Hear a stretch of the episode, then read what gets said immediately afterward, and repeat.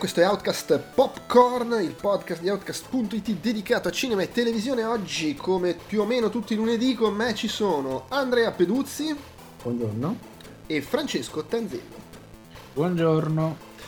Eh, oggi abbiamo non tante cose di cui parlare. Io do per scontato, Andrea, visto che tu non hai commentato, che sia corretto quello che ipotizzavo in chat, ma secondo me tu non l'hai manco vista la chat. No, no, no, non ancora. Perfetto. Quindi, Quindi, proprio, io capisco che non vi pago, però un po' di professionalità ci vorrebbe, insomma, in questi luoghi. Tipo, eh, ma ragazzi, esempio, sono, veramente, sono veramente tornato adesso. Soprattutto ti sei bloccato di nuovo. cioè, è perché gli, l'hai mandato a controllare la chat quindi eh no, hai ragione basta ecco. non fare niente col computer mentre ci parli limitati a parlarci. Comunque adesso scopriremo mi smentirete se non è così. Oggi abbiamo non tante cose di cui parlare io mi sono appuntato. Tra l'altro tutte cose di cui par- col monologo perché tutte cose viste da una persona sola se a meno che Andrea adesso non mi smentisca ovvero ehm, io vorrei parlare di Red che è il nuovo film Pixar che è uscito venerdì su Disney Plus tu, Francesco, invece hai visto The Adam Project, sì. è uscito su Netflix sempre venerdì. Non sei riuscito a finire di guardare Euphoria, giusto? No, perché i miei sistemi di streaming sono stati sabotati. I tuoi camorristi ti hanno, ti hanno tradito, giustamente, cos'è? Ti esatto. camorristi. Quindi vabbè, magari la prossima settimana. Sì, e, senza ombra di dubbio. Tu, Andrea, no, è, è confermo, sì, no, confermo, confermo. Hai visto le prime puntate di una serie uscita su Disney Plus? O, o, no? Sì, su, dentro Star sarà, immagino negli ultimi giorni di Tolomeo Gray. No, no, no, no, è su Apple TV, è una Ah, su Apple TV. Ok, ok, su Apple TV. Va bene. E per cui parleremo solo di queste cose, però volevo iniziare così col momento allegria, eh, con un breve ricordo a William Hart che ci ha lasciati in, in questi giorni eh, è arrivata la comunicazione della famiglia che ha detto si è spento per cause naturali, che non, cioè cause naturali non so se... Allora, allora l'hanno ammazzato loro. Infatti... L'hanno naturalmente ammazzato loro. Aveva 72 anni, eh, una carriera di quasi 50 anni perché ha iniziato a fine anni 70, qualche apparizione in tv e poi insomma è esploso con stati di allucinazione di Ken Russell e per tanti anni è stato un attore magari... E, allora, è stato un attore non necessariamente che faceva blockbuster, ma comunque era il periodo in cui anche il film drammatico poteva essere il film di successo di cui parlavano tutti. Quindi comunque era famoso. Cioè io mi ricordo che da bambino lo conoscevo, William Hart era, era, era, un attore importante, oltre ad essere uno di quelli della cerchia che mia madre si sarebbe bombata volentieri. cioè proprio lo identifico come uno di quelli che mia madre quando guardava... Mm, e, ehm, oltre a essere bravissimo. In particolare Turista per caso, credo fosse un film che l'aveva molto colpita e che tra l'altro incidentalmente ho rivisto qualche anno fa, molto bello. Ah, guarda. Ehm, io ti dico la verità, ieri sera eh, stavo riguardando, perché eh, Olga è una grande appassionata del libro, del romanzo e in generale così, ma non aveva mai visto Into the Wild, cioè nonostante avesse letto gli articoli sul Times, il romanzo, Krakau, sia una fan di Krakau, cioè Così però non aveva mai visto il film e allora ieri l'abbiamo visto e c'è William Hart. Alla fine del film, William Hart fa il padre del protagonista, alla fine del film prendo il telefono e dico è morto William Hart. E ho detto minchia ma quanto cazzo porti sfiga? Giustamente. Eh, ma ci sono rimasto secco e ho detto ma com'è possibile? Tra, tra, l'altro lui poi a fine anni 90 stavo scorrendo le, su, le voci su Internet Database ha avuto proprio questo, questa virata ha cominciato invece a partecipare anche un po' più a cazzatone cioè c'era in, cazzatone in senso buono però era in Dark City in Sunshine si è spostato anche un po' più sul genere era addirittura era Duke Leto, Leto Atreides nella miniserie di Dune quella ambientata successivamente al, sì, sì, sì. al primo romanzo e, e vabbè poi immagino, era in The Village, immagino che i più giovani lo conoscano soprattutto come quello che ogni tanto appare nei film Marvel facendo il militare incazzoso. Allora, io invece, come più giovane del gruppo, lo ricordo con grande affetto in Gorky Park. Ah, vabbè, sì. Bravo, ma, ma, il, il, che già però ti qualifica come non troppo giovane. Io pensavo a ecco. gente un po' più giovane. Ah, io in realtà William Hart non, non, ero uno di quelli che solo sarebbe bombato, però eh, come si dice, sono, è un attore che ho sempre apprezzato moltissimo. E vabbè, ma più che altro perché in realtà io sono sempre stato un grande fan del Grande Freddo e lui nel eh Grande beh, Freddo secondo me è il personaggio più figo. Sì, sì, sì, sì. Beh, poi lui in generale con... In quegli anni lì. Insomma, con Kasdan ha fatto dei be- cioè, Grande Freddo, eh, Brivido Caldo. Sì. Eh, mm, ce n'era anche un altro che aveva fatto con, con, uh, con Kasdan, che adesso mi sfugge. Eh... Vabbè, insomma. Sto guardando, de- sto, guard- ho, guardando. Un, ho, un, bel ricordo anche di Dentro la Notizia. Eh, Bello, bravo. Sì, sì, sì. Sì, sì, no, beh, cioè, cioè, proprio avuto quel periodo a cavallo. Il bacio fra... della donna ragno, sto guardando adesso. Beh, che poi è il film con cui ha vinto l'Oscar, Il bacio della donna sì, ragno. Sì, sì, ha avuto proprio quel periodo a cavallo fra anni 80 e primi 90. Che... In cui, in cui era, la, era, un attore anni 80 di quelli giusti, non so come dire. Cioè, era proprio. Se, secondo me negli anni 80 se lo mettevi in cartellone facevi, facevi una gran bella figura ed era pure il film da botteghino. Ecco. Era Ti amerò fino ad ammazzarti, l'altro film di Lawrence Kasdan con lui. Bellissimo. Bellissimo. Eh, vabbè, sì, sì. No, ma poi lui era proprio bravo, aveva, proprio, aveva sempre questa Tra l'altro c'era, anche, c'era anche Kevin Klein, River Phoenix sì. lì. Sì, sì. Oddio, Keanu Reeves quest... sto guardando adesso. Quest'aria un po' scazzata più. c'aveva sempre William Martin, tutto quello che faceva. Eh, ma, ma perché secondo me lusso. lui faceva davvero il personaggio del Grande Federal, lo Yankee, lo Yankee drogato. giustamente, giustamente. Però insomma un attore che... Però era un personaggio, non so come dire, aveva una una fisicità, un portamento in cui poteva fare bene l'intellettuale, un po'... Sì. non so come dire, l'intellettuale e la spia, cioè poteva fare entrambi questi due ruoli risultando molto credibile. Tra l'altro era e quindi teoricamente faceva il, il, tipo di intellettuale dei film, dei libri di coso lì, la talpa, dei Le Carré praticamente. Sì, sì, sì. Ma, ma, tra l'altro era ancora superativo perché al di là dell'apparizione nei film Marvel con cui immagino pagasse la, la, la, la scuola dei figli o qualcosa del genere, eh, però è apparso in parecchie serie tv, c'era un'apparizione in Meeting Quest, un personaggio in, Go, in Golia, eh, aveva in produzione vedo tre film e stavano girando una serie tv per cui non è che avesse smesso di lavorare e quindi immagino non si aspettasse neanche di di morire così a breve. Però insomma, è... Con, sto guardando, sembrava, se, mi, mi, sono chiesto, uh, non ha mai lavorato con James Ivory? No, non mi pare. E Posso sai perché sbagliare? mi sembra esattamente l'attore che potrebbe fare le robe, eppure non... No, eppure... non mi sembra. Eh, vabbè, oh, si vede che non è mai, non è mai capitato. Sì, sì, sì. Penso, ero, ero anche convinto fino a poco fa sto controllando che avesse fatto il tè nel deserto, ma non c'era lui, giusto? no, non c'era lui. Però, però appartiene a, quel, a, quel, a, quell'immaginario lì, non so spiegarti. Mm-hmm. A quell'immaginario sì. lì. Sì, poi, poi, comunque, come tanti attori hollywoodiani, ha anche eh, questioni un po' scure nel privato, perché insomma eh, aveva, era stato alcolista, eh, di disintossicazioni varie, ha avuto il periodo in cui è stato assieme a Marlene Matlin con cui aveva, era stato in Figli di un Dio minore con cui lei ha vinto l'Oscar che adesso è tornata alla ribalta con Coda e, e poi erano uscite fuori storie insomma che la relazione non era proprio delle migliori lui alcolista, lei drogata, lui la menava non, non benissimo insomma eh... Beh, però cioè, non, non, riesco a trovare fuori posto nessuna di queste cose guardando le facce. cioè, lui alcolista, lei drogata, lui la menava. Sì, sì, sì. Torna tutto. Soprattutto perché in uh, Into the Wild ieri menava la moglie, quindi c'è cioè, la maggior ragione. Beh, allora, lui aveva questa cosa che secondo me, che a fronte di tanti altri attori, soprattutto anche di tanti altri attori di quegli anni là, che magari sono molto caratterizzati. Cioè, penso a Jack Nicholson che ogni volta che fa un ruolo in cui non è pazzo c'è qualcosa che stona. Sembra lui secondo me funziona fun- Sì, e lui secondo me funzionava benissimo sia a fare il piacione, sia a fare quello come dicevamo prima lo scazzato, un po' strana, sia a fare proprio la merda.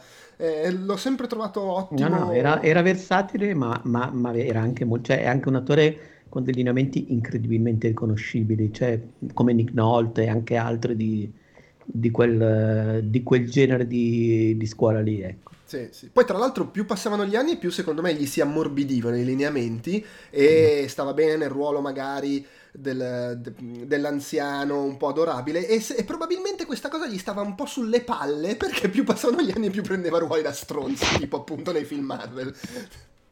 Sì, sì, sì, però a lui in fondo piaceva anche piaceva ancora picchiare le donne e lì la famiglia lo ammazza, cioè, giustamente, comunica la morte alla famiglia per cause naturali, cioè, ha rotto i coglioni 40 anni e naturalmente gli abbiamo Cosa stavi dicendo Francesco prima che partisse? Sì, che praticamente era il personaggio che quando compariva film della Marvel nessuno diceva ah guardate c'è lui, era tutti quanti dire ah porca miseria c'è questo. Sai, non era quella comparsata che creava allegria o, era, o ilarità o piacevolezza.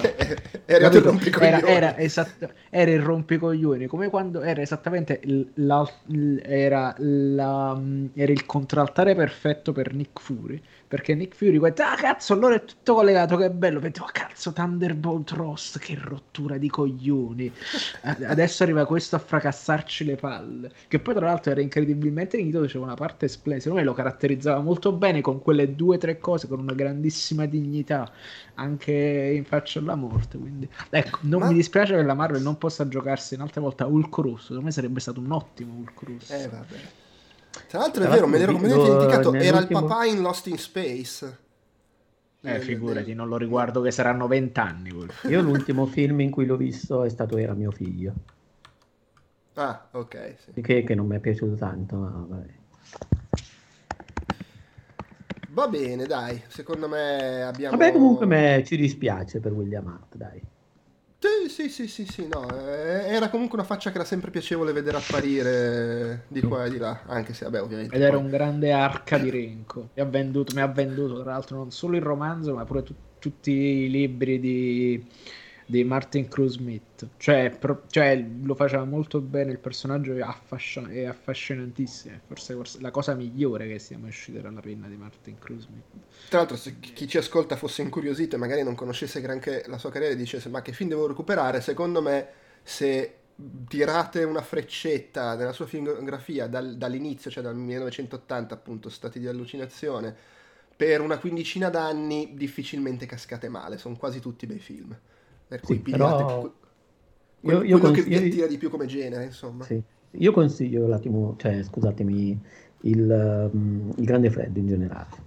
Vabbè, sì, Grande Freddo non, non, non, si casca male con il Grande In generale con le cose di Kasdan sono, sono tutti belli quelli, quelli, diretti da lui con, con dentro William Hart.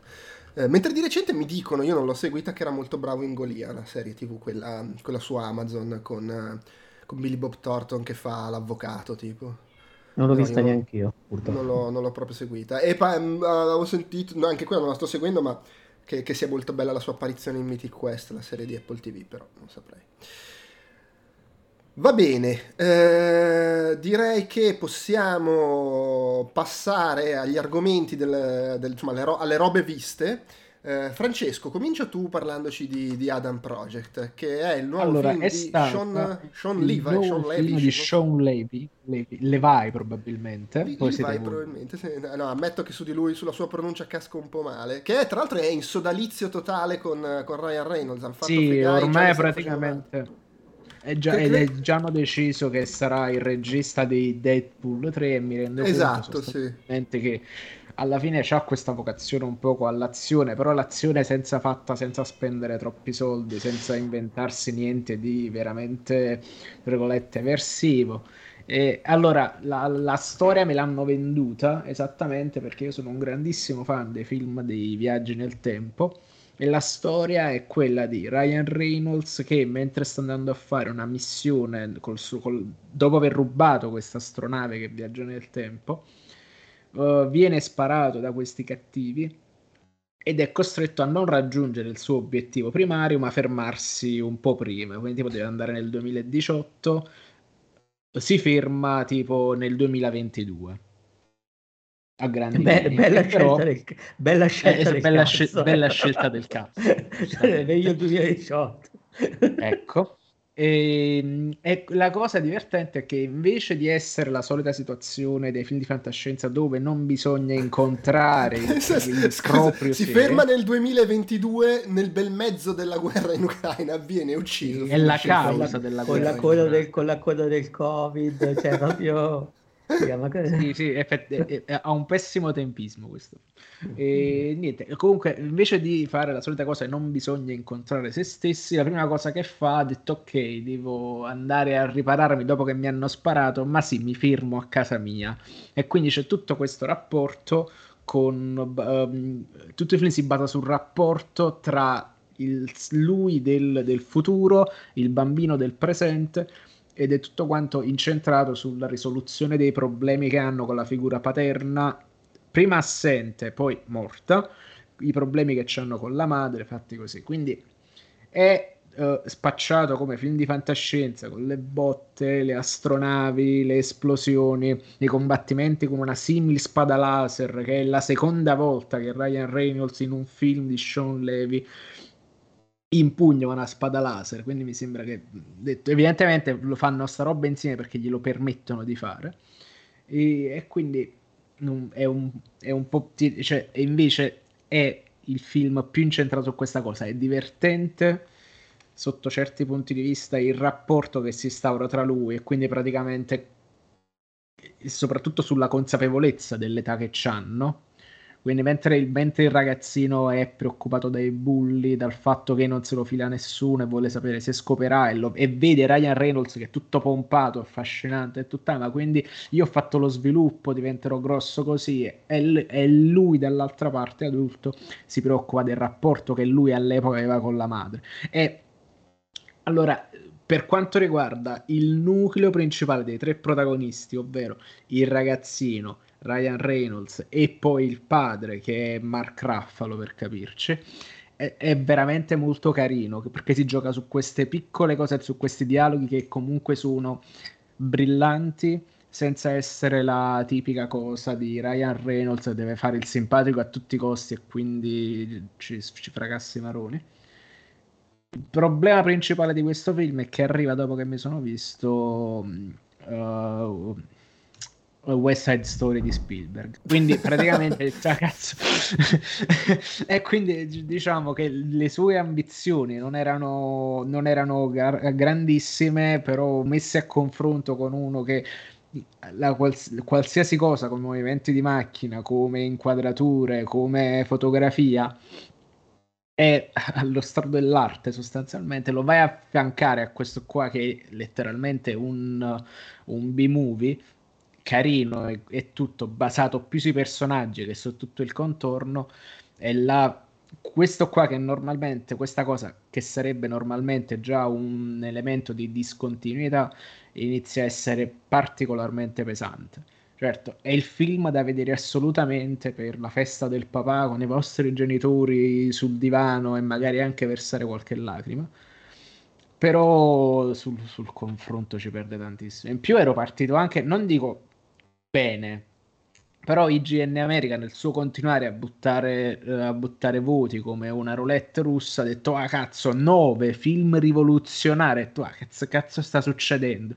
Fammi andare a vedere e in realtà è un filmetto piccolino. Prima, secondo me America che ha i voti che corrispondono alla realtà eh, esatto, ricordiamo che ha i voti che corrispondono alla realtà in America e quindi sostanzialmente Batman che ha 10 è tipo il miglior film della storia del cinema, mi sembra di capire. Questo qua 9 è tipo rivoluzionario, quindi, secondo me.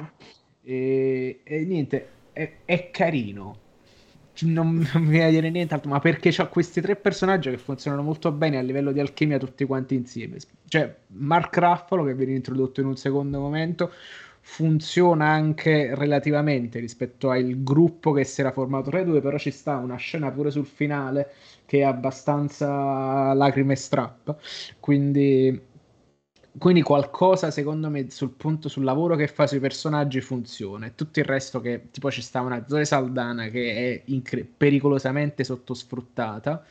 Una um, uh, Dio la tipa di Alias come si chiama uh, Jessie, eh, Jennifer Garner. Eh, Jennifer Garner che nel ruolo della mamma che anche quella è pericolosamente sottosfruttata. Però che appunto tutto quello che fa è concentrarsi su, su Ryan Reynolds e sulla sua versione bambina che è veramente un, cioè, è un ragazzino simpatico non è il ragazzino spaccamaroni dei, dei film come normalmente Ryan Reynolds non è lo spaccamaroni nei film. Quindi probabilmente questa, uh, questa, questo sodalizio artistico, se così proprio vogliamo chiamarlo, con Sean Levy mh, gli fa bene perché è il secondo film carino che fanno insieme, secondo me meno interessante, meno tra virgolette dirompente sia visivamente che tematicamente di Free Guy. Però è, è, un, è un film da divano da domenica pomeriggio dato che settimana prossima è una festa del Papa, guardatelo con i vostri padri. Beh, ma, ma, poi alla fine Sean, Sean Levi ha fatto per un bel po' di tempo film per, per bambini sostanzialmente, perché i vari mm-hmm. Notte al Museo, eccetera, e adesso così mi sembra aver alzato di qualche anno, adesso è spostato la roba un po' più per ragazzi, se vogliamo, come, e come tipo di cose. Sì, però sempre relativamente, perché comunque alla fine, più che le notti al museo, già aveva fatto Real Steel, che comunque era basato sul rapporto padre-figlio, agli stagisti sul fatto che comunque, ah, i vecchi, cioè siamo vecchi per lavorare in Google, questi fatti così. Quindi, eh sì, no, poi eh... comunque anche questa cosa che ogni tanto ci infila la, la, la, la commedia, la, rom-com, tipo c'è, com'è che si chiama? Solo amici, niente sesso, una roba del genere, il titolo italiano di un film. Aspetta. Oggi eh, sposi, niente sesso. Oggi sposi, Martin. niente sesso, sì. Che è tipo uguale a Notte folle a Manhattan, tipo. Ma no, è bello che il titolo no. Just Married, che sostanzialmente ci sta a tradurlo come Oggi sposi, in italiano però diventi Oggi sposi niente sesso. Cioè, eh, ma perché dicono? Perché se uno pensa Oggi sposi, eh, si invece, tromba. Ci met- invece così dicono, guarda che però non si tromba. Eh, quindi eh, allora, attenzione prima di... Non venite a vedere questo film pensando che ci sia la prima notte di nozze eh, hard perché niente sesso. È quello niente era... sesso, vi ricordate? C'è stato un periodo in cui il sesso vendeva tanto, tant'è appunto il film di cosa? Zack e Miri fanno un porno in Italia diventa Zack e Miri amore al primo sesso. Mm. Sì, sì, sì. Che tra l'altro era molto divertente anche qui, cioè mi piace. È bello anche, bello anche il titolo, dai, parliamoci chiaro. Sì, dai. Beh, a proposito di film, sesso, eh, non dimentichiamoci che questa settimana esce Acque Profonde, il, il, il il film, quello con Ben Affleck e Anna De Armas, credo sia quello su cui si sono conosciuti e poi si sono mollati, che è il grande ritorno di Adrian Lyne, che è da Unfaithful, che non dirige niente, sono vent'anni che non dirigeva niente, grande forse non è l'aggettivo adatto da come ne parlano i primi Beh, Unfaithful, l'amore infedele tra l'altro, eh sì. è perché, perché Unfaithful, non, magari qualcuno non sa di preciso cosa voglia dire, l'amore infedele per chiarire Madonna, Adrian era con, cioè, tipo con dopo quel film. Ma gli è successo qualcosa? È tipo è finito in prigione, roba del genere? Probabilmente per molestie sessuali. no, scher- scherzi a parte, no, la questione là è quella che a un certo punto quella roba che lui, lui faceva, che erano i, diciamo, i, i, thriller erotici, che erano quell'altro filone degli anni 90 che poi è stato abbattuto dal filone di, di, di, di Fincher, per capirci, e andò malissimo, come pure vi ricordate quello con Bruce Willis, terribile. Ah, Beh, però quello mica era suo, quello con Bruce Willis. No, no, però dico che il filone che si portava, che tutti quanti dovevano fare almeno un film dove facevano vedere... No, no, certo, però insomma i suoi film in genere erano belli e avevano successo, voglio dire, lui ha infilato in, di seguito Flashdance nove settimane e mezzo a trazione letale. un, un tris così di, di, di, di bigliettoni, non so quanti ce l'hanno. Eh, e comunque poi... Specialmente eh, in quegli anni. È, è, no, è comunque poi Allucinazione Perversa che magari è più un cult, ma poi proposta Bellissimo. indecente. Proposta indecente che una barca di soldi fece. Eh, sì, poi Lolita ha iniziato il, il, la discesa verso eh, Faithful. Ma, io, ma perché penso che lei sia andata cioè era stato anche abbastanza apprezzato no? non credo sia neanche andato malissimo. Cioè, sono, io non, sono non passati di, di, quel film ma ricordo che non, non, mi fece schifo. No no ma guarda era andato bene Unfaithful quindi anche da quel punto di vista non ha nessun senso che non abbia più diretto niente per vent'anni a meno che oh noi cioè c'è sempre questa possibilità non ha più diretto niente per vent'anni ne aveva 60 magari è arrivato a 60 anni e comunque con una carriera che butta l'ha detto oh basta e qualcuno non si sa perché gli sia venuto voglia a 80 anni di dirigere un film nuovo. Con... Eh beh, ma sai, tante volte magari se fai quelle scelte lì e inizi poi a spendere più del dovuto, a gestire male il tuo patrimonio, poi finisci a dover riprendere a lavorare a 80 anni. Eh. Beh, ah, ci sta anche che ti torni la voglia, voglio dire. No, non credo. No? Vabbè, no, sono vent'anni anni che non faccio un cazzo. Eh, e chi te lo fa fare? Di to- cioè, dopo vent'anni così, chi te lo fa fare di tornare a fare qualcosa? Dai, parliamoci chiaro, guardiamoci in Vabbè, Ma tu che ne sai di come essere il regista? So Magari. com'è, so come essere, essere un essere umano. più, più amico non fare un caso che tu a 80 anni finalmente ti fanno quelle protesi che ti fanno stare meglio e cammini come una persona normale ti diverti anche a uscire di casa. Maga- ma, magari lui 20 anni fa ha detto adesso ho deciso faccio 20 anni a fare un cazzo e poi se sono ancora vivo torno a fare un film o più probabilmente mio figlio è diventato eroinomane, è in comunità. Esatto, eh. sì, o gli devo pagare l'ultimo anno di università e sì, ho speso tutto sì, sì. A, a, Las Vegas. Mi stanno ricattando quelli della mafia. cioè, Tra l'altro effettivamente, cioè, allucinazione perversa è bellissimo. Eh, cioè, stavo riguardando... Qual è il titolo originale? Uh, Jacob's, Jacob's Ladder. Ladder. Bello, bello che allucinazione per me, non lascia nulla tra l'altro, sbaglio o...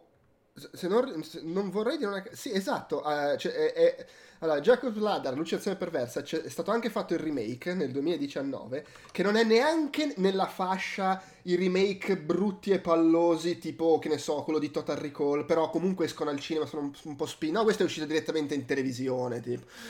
In, in, anni in cui non era ancora sdoganato uscire in televisione. Sì, sì, quando bella. fecero anche il remake di Flatliners, tipo, e non se l'è cagato nessuno nemmeno. Oddio, non l'avevo... No, no, quello comunque più cagato di questo, ti assicuro. questo proprio. Ma la, no, no, la cosa fantastica di questo sto guardando è che in America l'hanno dato in tv un mese prima dell'uscita al cinema. Così. A cazzo. Ma per sbaglio, sei stato uno stronzo che ha premuto il tasto sbagliato e ha bruciato. Beh, probabilmente esatto. non si meritava altro. Ad ogni modo, dai, andiamo avanti. Andiamo avanti, passiamo al secondo film che è un'altra uscita a proposito di uscite in tv streaming così, è su Disney Plus, eh, Red, eh, Turning Red il titolo originale, così vi informo che qua in Francia si chiama Alerte Rouge, allarme rosso. E... Malede- maledetti sciovinisti. che è il nuovo film Pixar eh, incentrato su questa ragazzina che io non cioè, è identica a una delle migliori amiche di mia figlia infatti c'è questa cosa che mi fa, mi fa ammazzare solo per quello perché è veramente proprio il cliché della bambina eh, di, di, eh, il film è ambientato a Toronto mi pare a Toronto, comunque in Canada negli anni, fine anni 90 e la protagonista è questa bambina di 12 anni eh, di famiglia cinese, anche se comunque non è di seconda generazione, cioè da, da come, anche i genitori e anche la nonna mi sembrano essere eh, lì da un, da un, po', forse la nonna, forse la nonna era quella di prima generazione. E ci confermano intanto in chat Toronto, grazie. E praticamente eh, è il classico film che fa l'allegoria del, della, dell'arrivo nella pubertà, eh, l'arrivo delle, delle mestruazioni. Ah, quindi vuol dire che Re, Red rimanda a quello? Così... Ah, totalmente, anche ah, perché ah, okay. lei scop- scopre eh, sulla sua pelle che nella sua famiglia c'è questa sorta di roba mistica successa generazioni prece- parecchie generazioni prima che quando arriva la, la, la, quel periodo lì, quegli anni lì, gli anni della pubertà, le, le, donne della famiglia diventano dei panda rossi, o meglio, rimangono umane, no. ma quando si eccitano troppo, si incazzano, si emozionano, si, si spaventano, eh, diventa un panda rosso enorme. E eh, questa cosa eh, è, la puoi controllare se riesci a calmarti, ma insomma è un po' un problema. Allora hanno sviluppato questo rituale che possono fare quando c'è la luna piena per eh, rinchiudere lo spirito del panda rosso in un medaglione. Quindi diciamo questa è la, la, la, situazione della cosa. Ovviamente questa è, un'allegoria palese del, del, dell'arrivo nella pubertà, nell'adolescenza, tant'è che all'inizio addirittura quando lei sclera la mattina la madre proprio è convinta che le siano venute le mestruazioni, cioè si presenta in stanza con gli assorbenti, invece questo è un panda gigante. E, e, lei quando le sta succedendo sogna la notte e vede questa, questa marea di panda rossi che arrivano che sembra proprio la marea di sangue di Shining eh, per cui cioè, non è minimamente nascosto. Come leggevo, non mi ricordo chi dire su Instagram ieri, è un film sul ciclo mestruale. E... che è ottima cosa, cioè è, è, buono che si parli anche di questi, insomma l'ho trovato divertentissimo, ovviamente visivamente è uno spettacolo, è pieno di cose fantastiche, a parte il pelo del panda che è fatto alla grande. È un film che pesca da tante cose, la, la, tra l'altro è, è, dichiarato dalla regista l'omaggio a Ranma, eh, ah, infatti stavo pensando. Sì, che... sì, sì, no, è assolutamente voluto, non è un viaggio mentale che si fa uno guardandolo, c'è dentro. E del resto Run. anche Run era un film sulle mestruazioni. Ah sì? Beh sì, sei un ragazzo, diventi ragazza, prima o poi saranno venute Paranima, per questo che di capelli rossi, capito?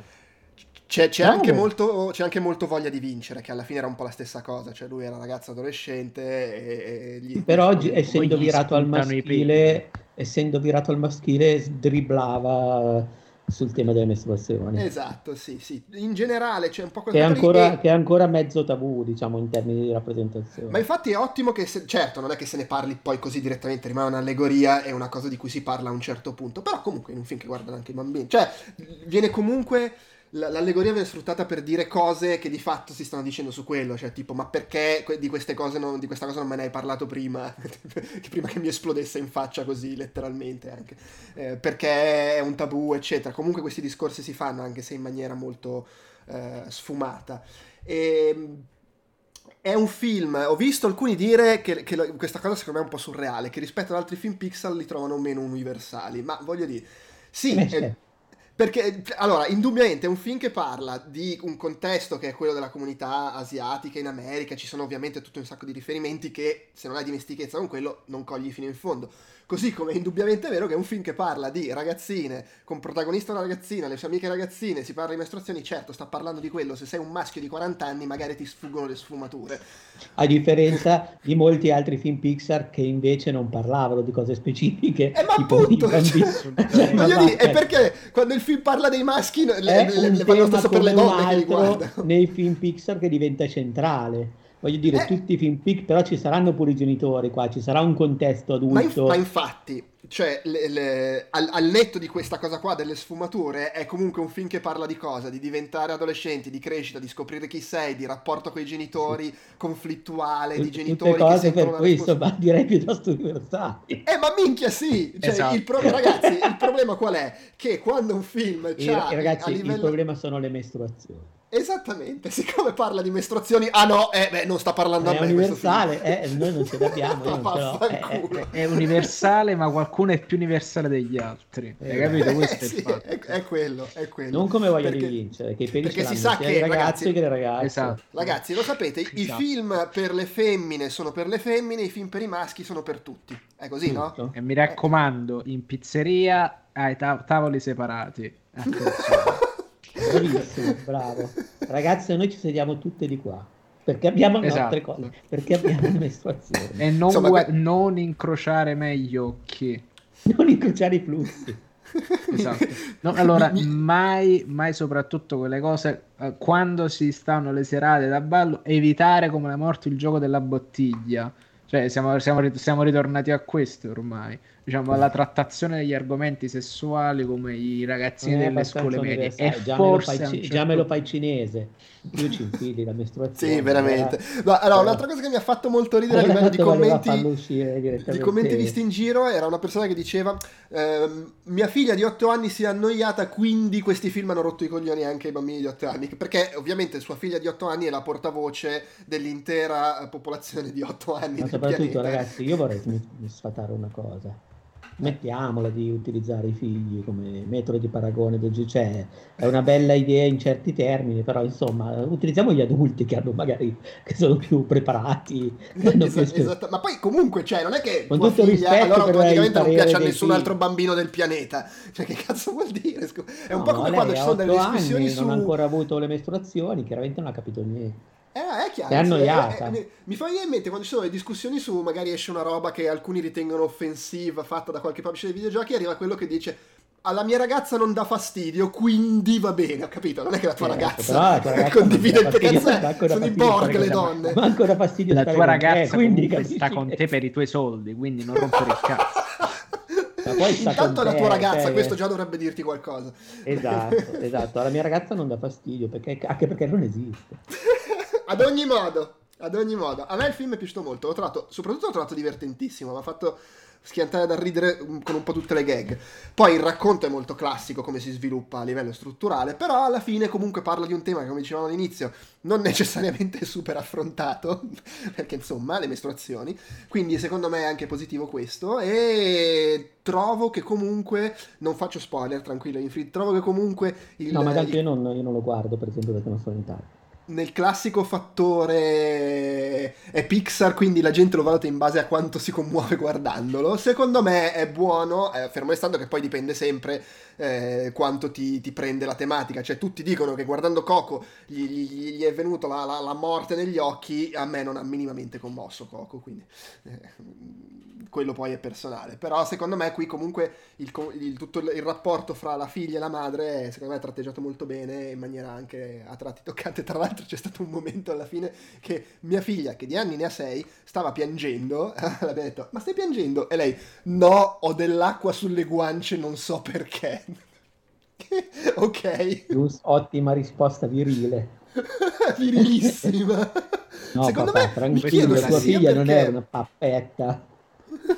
No, ma in realtà secondo me è che non, non, ha ancora concepito il fatto che guardando un film ti puoi mettere a piangere. Per lei il pianto è, cazzo ne so, mi sono fatto male o mi sono spaventata. E quindi mentre guardi il film che piangi dici, ma che cazzo è sta roba? Come funziona? Stai, non perché non educa- è sempre stai, così, quindi. La stai educando meravigliosamente.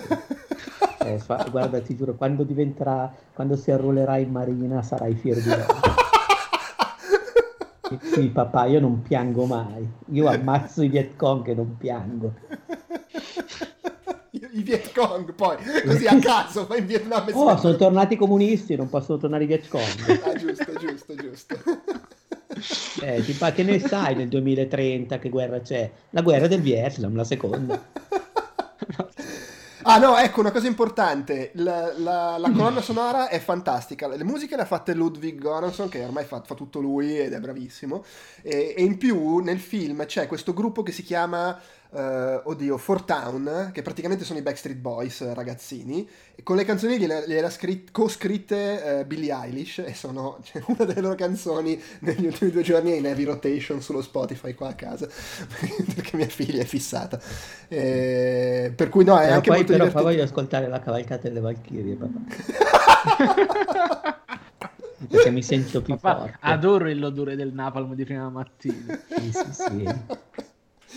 Vabbè, insomma, comunque consiglio di dargli un'occhiata, è veramente un film, eh, Soprattutto un film è un film apprezzato dalla, dalla, figlia di Maderna, non dalla figlia degli altri che sono meno titolate per parlare di film. E soprattutto sono anche meno, meno, meno potenti in termini anche bellici. Esatto. Beh, allora, adesso, attenzione, eh, adesso mi ci, mi, ci avete, mi ci hai fatto pensare.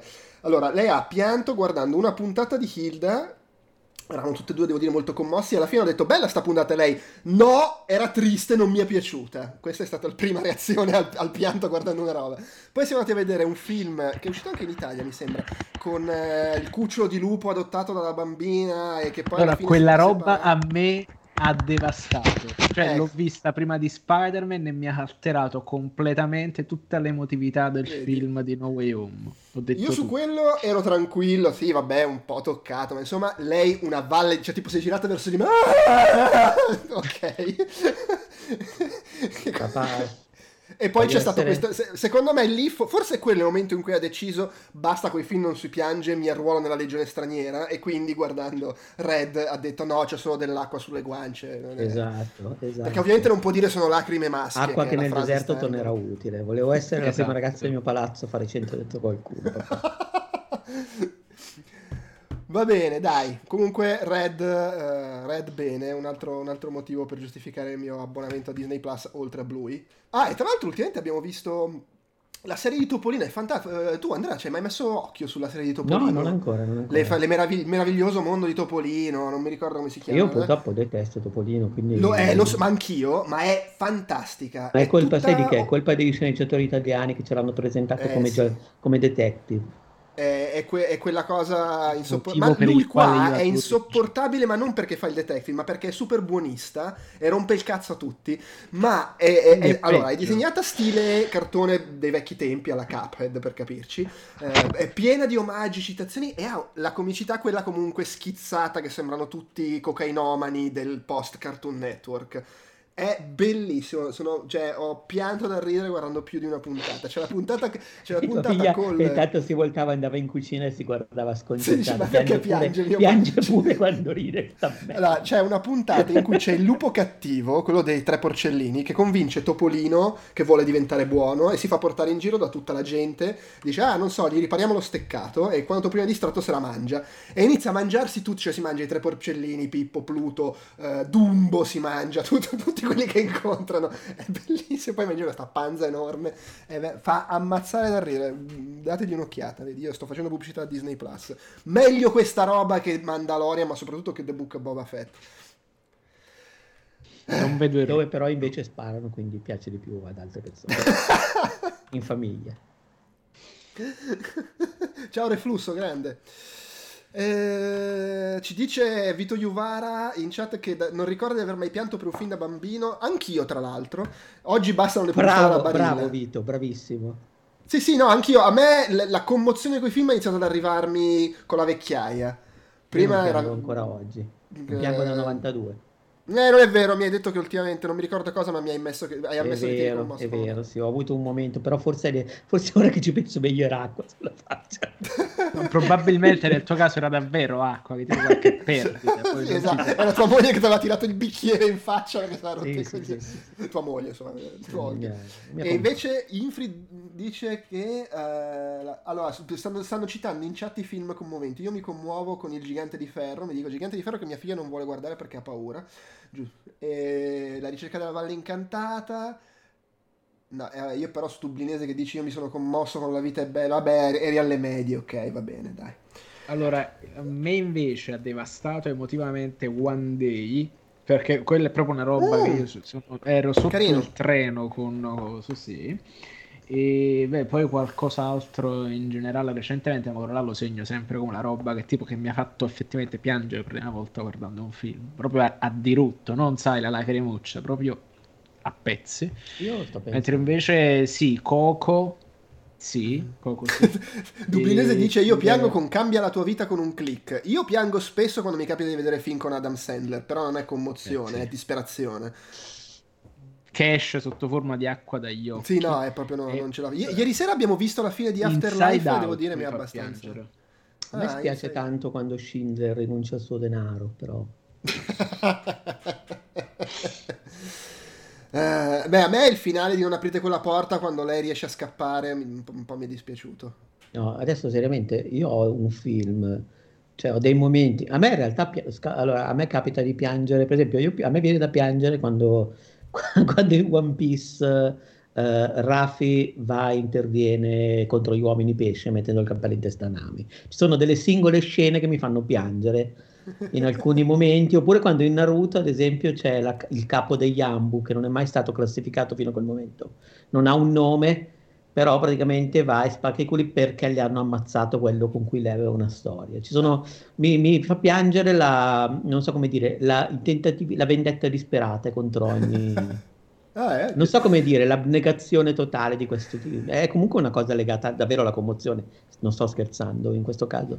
Vabbè, sì, sì, ma a me è iniziato, ripeto, io in realtà da adolescente che io ricordo, io magari sarà successo, però mi commuovevo. A, a un certo punto hanno iniziato, non so perché, a, forse è, è la, la- la visualizzazione esasperata e super stilizzata dei sentimenti, ma in generale i film d'animazione hanno iniziato a coinvolgermi molto emotivamente con l'età adulta, ma tutti è Disney, roba giapponese, qualsiasi cosa, proprio mi emoziona, anche se magari non mi commuovo, mi emoziono per l'insieme visivo, musica, eccetera. E mi sono reso conto, eh, soprattutto guardando Friday Night Lights, prima il film e poi la serie TV, che una roba che mi tocca molto sono le storie di ragazzini o bambini che si sentono eh, seppelliti da colpa, responsabilità, da non farcia. Probabilmente è un reflusso per il fatto che io non ho fatto un cazzo per tutta la mia vita e non mi sono mai sentito in colpa. Allora magari traslo su di- sul loro sentirsi in colpa. Ecco, sai- sai che cosa non mi fa- piangere sul ginocchio spaccato di quello in, in Friday Night Live. Allora, io piango, mi fa piangere quel momento di Mirai. Quando vedono il cane e lui dice questa è l'ultima volta che lui vedrà sua madre. Ok. Non so, Eh, è un cioè, momento no, molto... ok, ma in realtà non me lo ricordo, però. Però è un momento molto specifico. Mm. A me tipo ha devastato, uh, eh, cioè emotivamente mi devasta appunto queste scene di grandi, non dico di grandi sacrifici, quindi questi grandi atti eroici che, che proprio sono solo infame, più che proprio in questo caso di farmi piangere a dirotto, sai, mi causano quella commozione che anche con un poco di, eh, di, no, di disprezzo verso me stesso mentre lo sto guardando per capirci. Beh, allora, mi ha commosso l'ultimo eh, 007 per dire. Ah beh sì, sì anche sì. perché tu sei parte della Spectre italiana di Bunga Bunga, sì, quindi dici, mi sento anche un po' in colpa a fare... No, quello è stato cioè, mi è stato un bel momento. E poi che con quella macchina che si allontana sulla, sulla strada in costiera e ci sta in sottofondo uh, uh, tutta la vita davanti. Il tema di di All the Time in the World, Honor, esatto, All the Time in the World uh, di Honor Majestic Secret Service. Sì, sì, no, vabbè, quello ha coinvolto. Vabbè, poi io lì ho l'elemento al padre, bambina, figurati. Sì, sì, ed è, l'elemento che, che fa vergognare tua figlia di te. no, in realtà adesso ancora, eh, fra qualche anno arriverà il momento, papà hai rotto il cazzo. Eh. Per ah, fortuna non ci siamo ancora. Sto, andando, sto solo andando a fare la spesa. Va bene, dai, andiamo avanti. Va. Andiamo avanti con eh, in realtà l'ultima cosa, Andrea, che ci parli di questa serie di cui sono uscite tre puntate su Apple TV Plus, si chiama Gli ultimi giorni di Tolomeo Gray. Due puntate. Ma l'ho aperto prima e ce n'erano tre. Eh, eh, ma magari mi sono confuso ed era tipo il trailer preview. o il making of, una puttanata del genere. Sì, secondo me la terza te la mettono come preview. Quindi, ah, può essere, può essere, può essere. Eh, anch'io mi ricordo che ne avevo visto, o magari la, è uscita oggi, non lo so. Eh, tutto può essere. Eh, e che cos'è? È un, una miniserie, perché poi in tutte le puntate saranno sei e le altre quattro verranno distribuite poi settimanalmente, che uh, è cominciata lo scorso venerdì, se non sbaglio. È tratta dallo sceneggiatore Walter Mosley dal suo romanzo omonimo e, eh, come si dice, in generale è è una serie molto singolare, molto strana. Eh, sì, no, scusa, confermo, c'è già l'episodio 3 ma con scritto arriva venerdì. Sì, allora è quello, allora è quello. Ed è praticamente una serie con eh, questo Tolomeo Gray, che è interpretato da Samuel Jackson, che è un anziano afroamericano ad Atlanta, eh, completamente, praticamente solo, nel senso che mh, dalla serie si allude al fatto che lui sia rimasto vedovo qualche anno prima e vive da solo come molti anziani, nel senso da quel punto di vista è una situazione molto riconoscibile, perché eh, ha una casa che è un accumulo di cose, perché poi sai quando superi, cioè io lo so perché ho avuto eh, parenti, prozii che erano in situazioni anche molto simili, per cui fanno fatica a staccarsi dal singolo oggetto, no, è molto difficile anche coinvolgere a livello di aiuto, lui ha solamente questo pronipote che si prende cura di lui saltuariamente, perché poi in realtà è anche una persona che eh, allontana parecchio gli altri e vive in questa situazione che è allucinante, nel senso che ha il, la, la toilette inutilizzata, cioè è una persona di cui nessuno si prende cura e che non è più in grado di prendersi cura di se stessa, così banalmente, eh, è una persona molto anziana. E a un certo punto nel film, questa cosa poi, cioè nel film, scusate, nella serie, alla fine della seconda puntata, succedono due cose. La prima è che la pronipote che si prendeva cura di lui eh, muore in circostanze misteriose, viene ucciso. E la seconda è che un'amica di famiglia, orfana, una, un contatto, una ragazza che è in qualche modo in contatto, ruota attorno alla sua famiglia, eh, non ha più un posto dove andare, decide lei di prendersi cura di lui, trasferendosi anche a casa sua e in qualche modo gli ripulisce casa, lo riabilita anche proprio in termini igienici perché è, è una roba così. E poi contemporaneamente succede un'altra cosa, cioè che ne avresti bisogno anche tu in fondo di una cosa del genere. Sì, sì, sì. No, beh, ma è molto pulito, molto ordinato, per ora. okay. Poi così. Tranne quando sei sulle scale d'ingresso, lì a volte sì, può succedere. Sì, bravo, esatto, esatto, quello è assolutamente, è assolutamente pertinente. E a un certo punto un'altra cosa che succede è che eh, tramite una visita medica che, fa, che aveva fatto col pronipote, viene messo in contatto con questo medico, questo dottor Rubin, che tra l'altro è interpretato da Walter Goggins, che eh, vabbè, sicuramente tu Andrea lo conosci per Justified, giusto? Uh, Lo conosco, è che quando hai detto Walter Goggins non ho capito di chi stavi parlando. Ah, è Walton Goggins. Volevo, Goggins. Ma non è neanche Walter. Walter, Walton Goggins, così è, è chiaro. no, comunque, così è un po' francese. Comunque è già collega di, che aveva già lavorato con Jackson ai tempi di Hateful Eight, Django Unchained, e comunque in realtà è una faccia molto molto conosciuta e ha proprio la faccia volendo anche del tipo di cui non ci si può fidare. Eh, effettivamente, fa, effettivamente ma, ma, ma, pure se, se, non fossi attore, ma venisse per dire a consegnarmi la posta, non sarei sereno. Era anche e... l'infame nel secondo Ant-Man, era sì, sì, uno sì. Dei, dei, criminali. Sì, sì, beh, ma Però, tante allora, parti sia da caratterista. Con lui soltanto perché è del sud. No, no, eh. c'ha proprio la faccia del merda. No, no, no, quello mica Poi, nel senso, l'ho visto in intervista, mi sembra una brava persona, ma eh. è uno di quelli... È quello che dicevamo prima, quelli che hanno i tratti che tendono a condannarti a fare sempre il cattivo, l'antagonista. Eh, ma infatti lui ha un, ha un, non so come dire, è più, è più votato verso il caratterista molto spesso che non eh, verso, verso, le parti. Che Però in ogni caso qui fa il medico... Eh, ha messo a punto questa pillola miracolosa, per cui quindi c'è un elemento che è di scienza, però più che altro fantascienza per certi versi, che ha la, la possibilità di farti tornare, cioè di, perché in realtà il vero problema di quest'uomo, oltre all'anzianità, è che ovviamente c'è un Alzheimer molto molto avanzato, ha dei problemi cognitivi molto molto avanzati. Questa pillola ti permette di riacquisire tutti i ricordi, quindi di ritornare in bolla.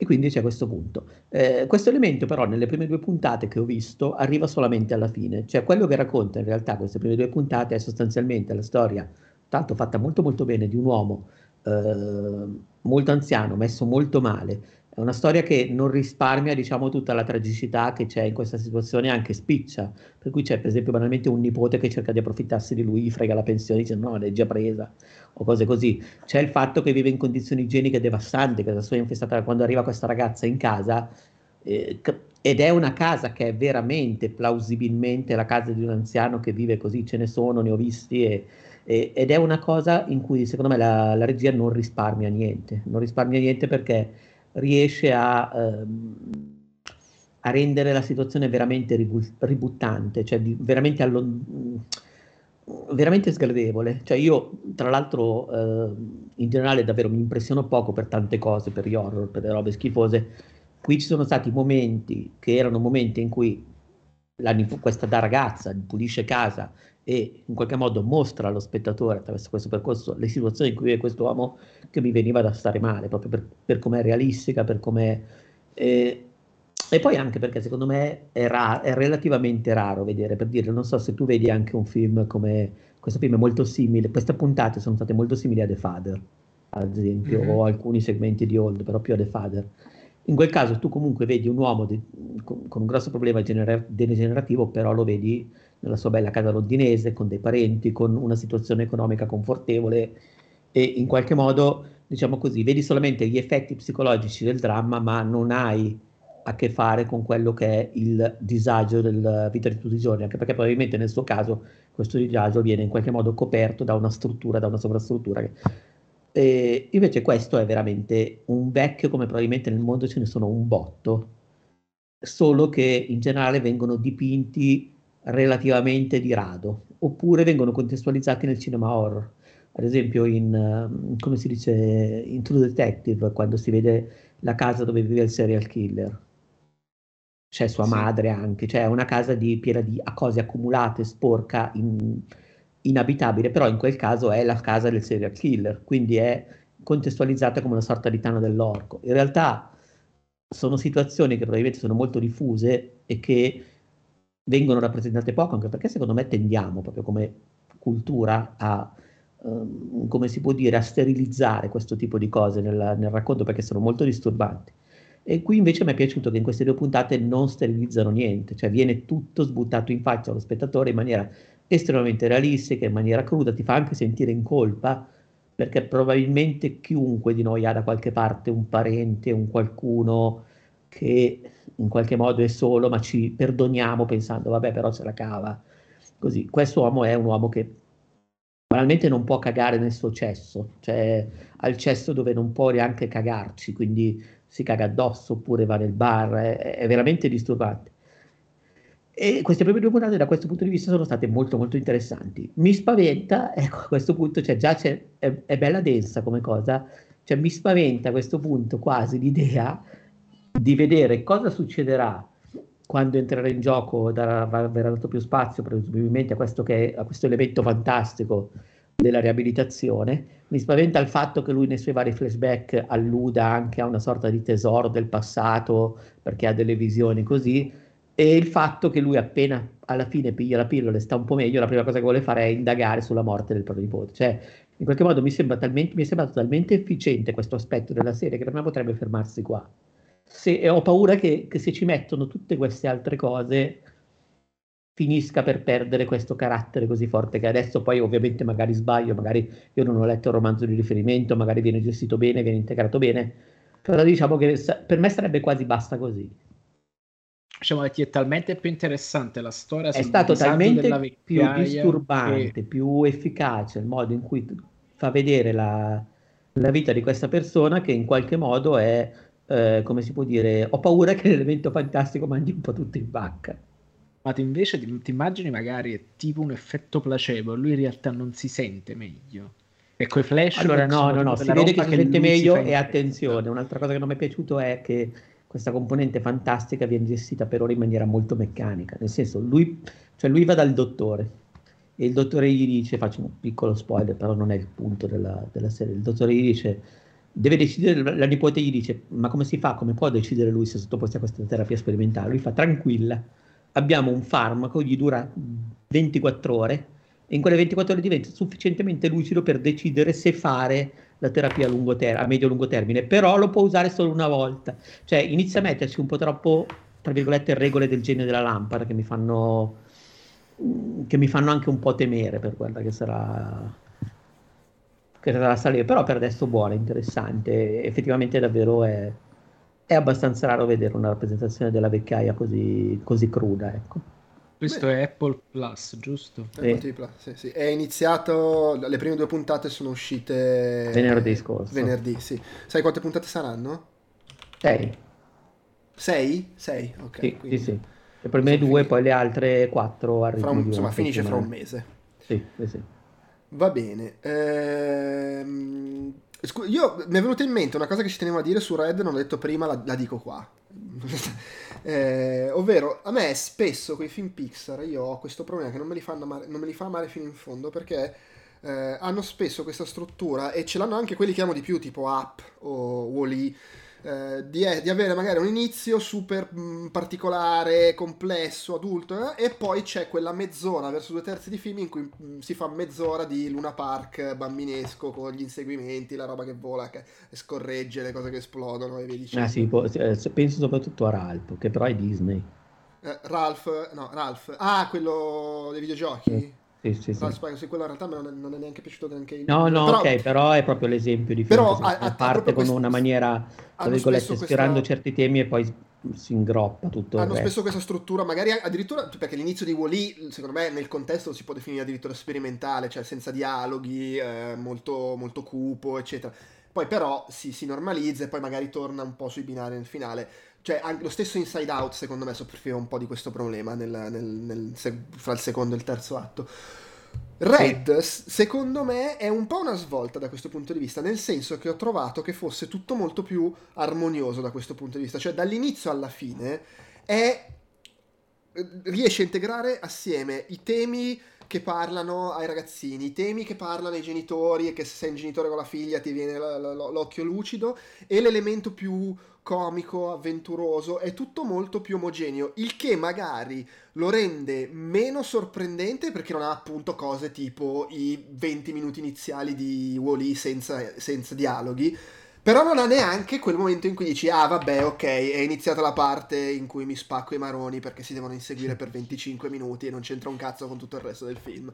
In questo Dove secondo è me... più omogeneo. Sì, cioè secondo me in questo è un film più, più compiuto e più, più, con un, un senso che è lo stesso dall'inizio alla fine, che mi rendo conto lo può far sembrare... Eh, se vogliamo, più infantile rispetto a come a volte riescono a sembrare i film Pixar perché relegano la parte più infantile a quella mezz'oretta verso metà.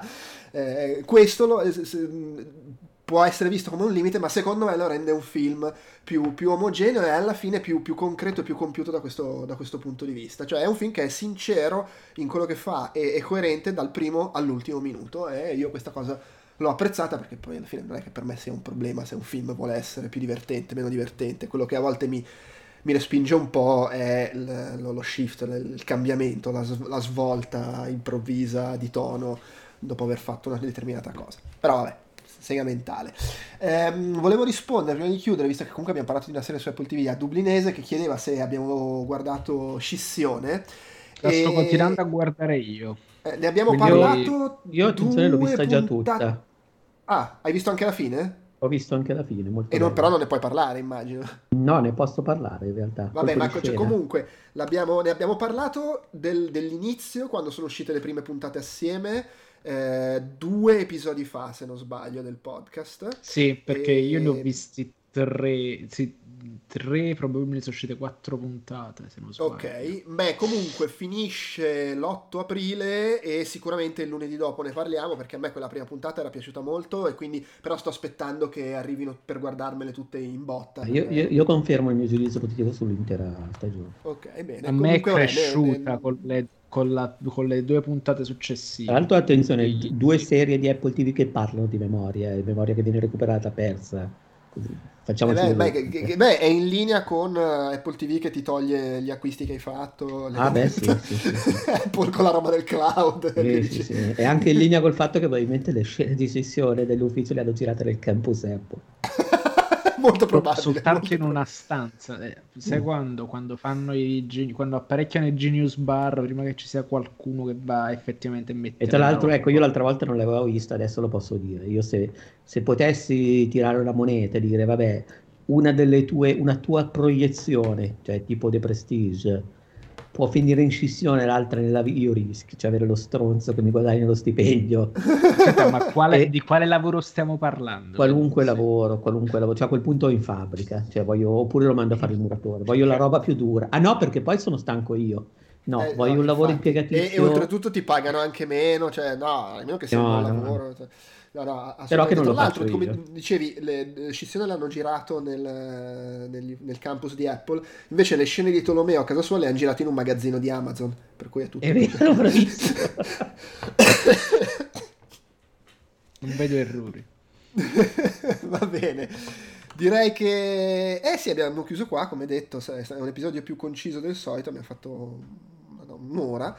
Eh, ci, ci, rivediamo la prossima settimana quando ci sarà invece un sacco di roba di cui parlare perché insomma esce. Bell, l'anime, esce Licorice Pizza, esce Moonfall, esce Acque Profonde con Adrian Line, l'abbiamo iniziato prima, magari parleremo di Euphoria che nel frattempo riesce a finire, insomma cose di cui parlare la prossima settimana. Euphoria riesco a finirlo sicuramente, riesco sicuramente ne, ne, avremo, io magari inizio a guardare, perché a me era piaciuta abbastanza la prima stagione di Upload che è uscita la seconda stagione venerdì, vole... però non sono riuscito nel fine settimana a darci un'occhiata, magari do un'occhiata anche a quella. Insomma, comunque la prossima settimana avremo un po' di cose in più di cui parlare. Al di là che Licorice Pizza, insomma, sarà il film del, de, della, del, dell'episodio. E anche, e anche quello a cui ci siamo agganciati per la cover story. Per tra, tra l'altro, attenzione, Andrea, perché a me Licorice Pizza è piaciuto tantissimo. Ma secondo me questo sarà un raro caso in cui sei tu a dovermi convincere che mi è piaciuto di più.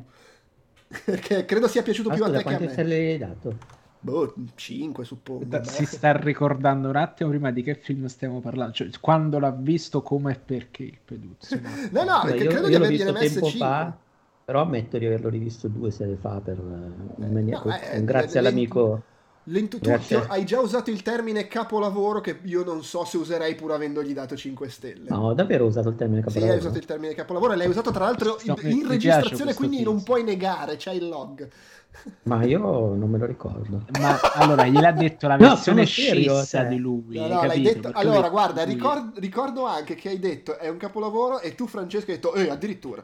Cioè, c'è stata anche la reazione di Francesco. Per cui non mi ricordo. Devi sapere che però quella cosa della scissione lui la fa quando registra i podcast con ah, noi. No, ma io la, faccio, io la, faccio, ogni 5 minuti. Tra l'altro pe- sarebbe bellissimo perché lui re- vuol dire che lui registra i podcast senza ricordarsi le cose che ha visto, perché le cose che ha visto le ha viste fuori dalla, dalla, dalla scissione. che sa- mi sembra coerente come cosa comunque.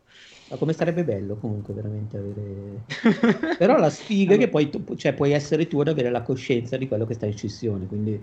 Ma no, ce ne hai entrambe. Il punto è che non lo sai. No, no, non è vero. Cioè, secondo me, cioè, il bello della serie è che c'è proprio questa scissione.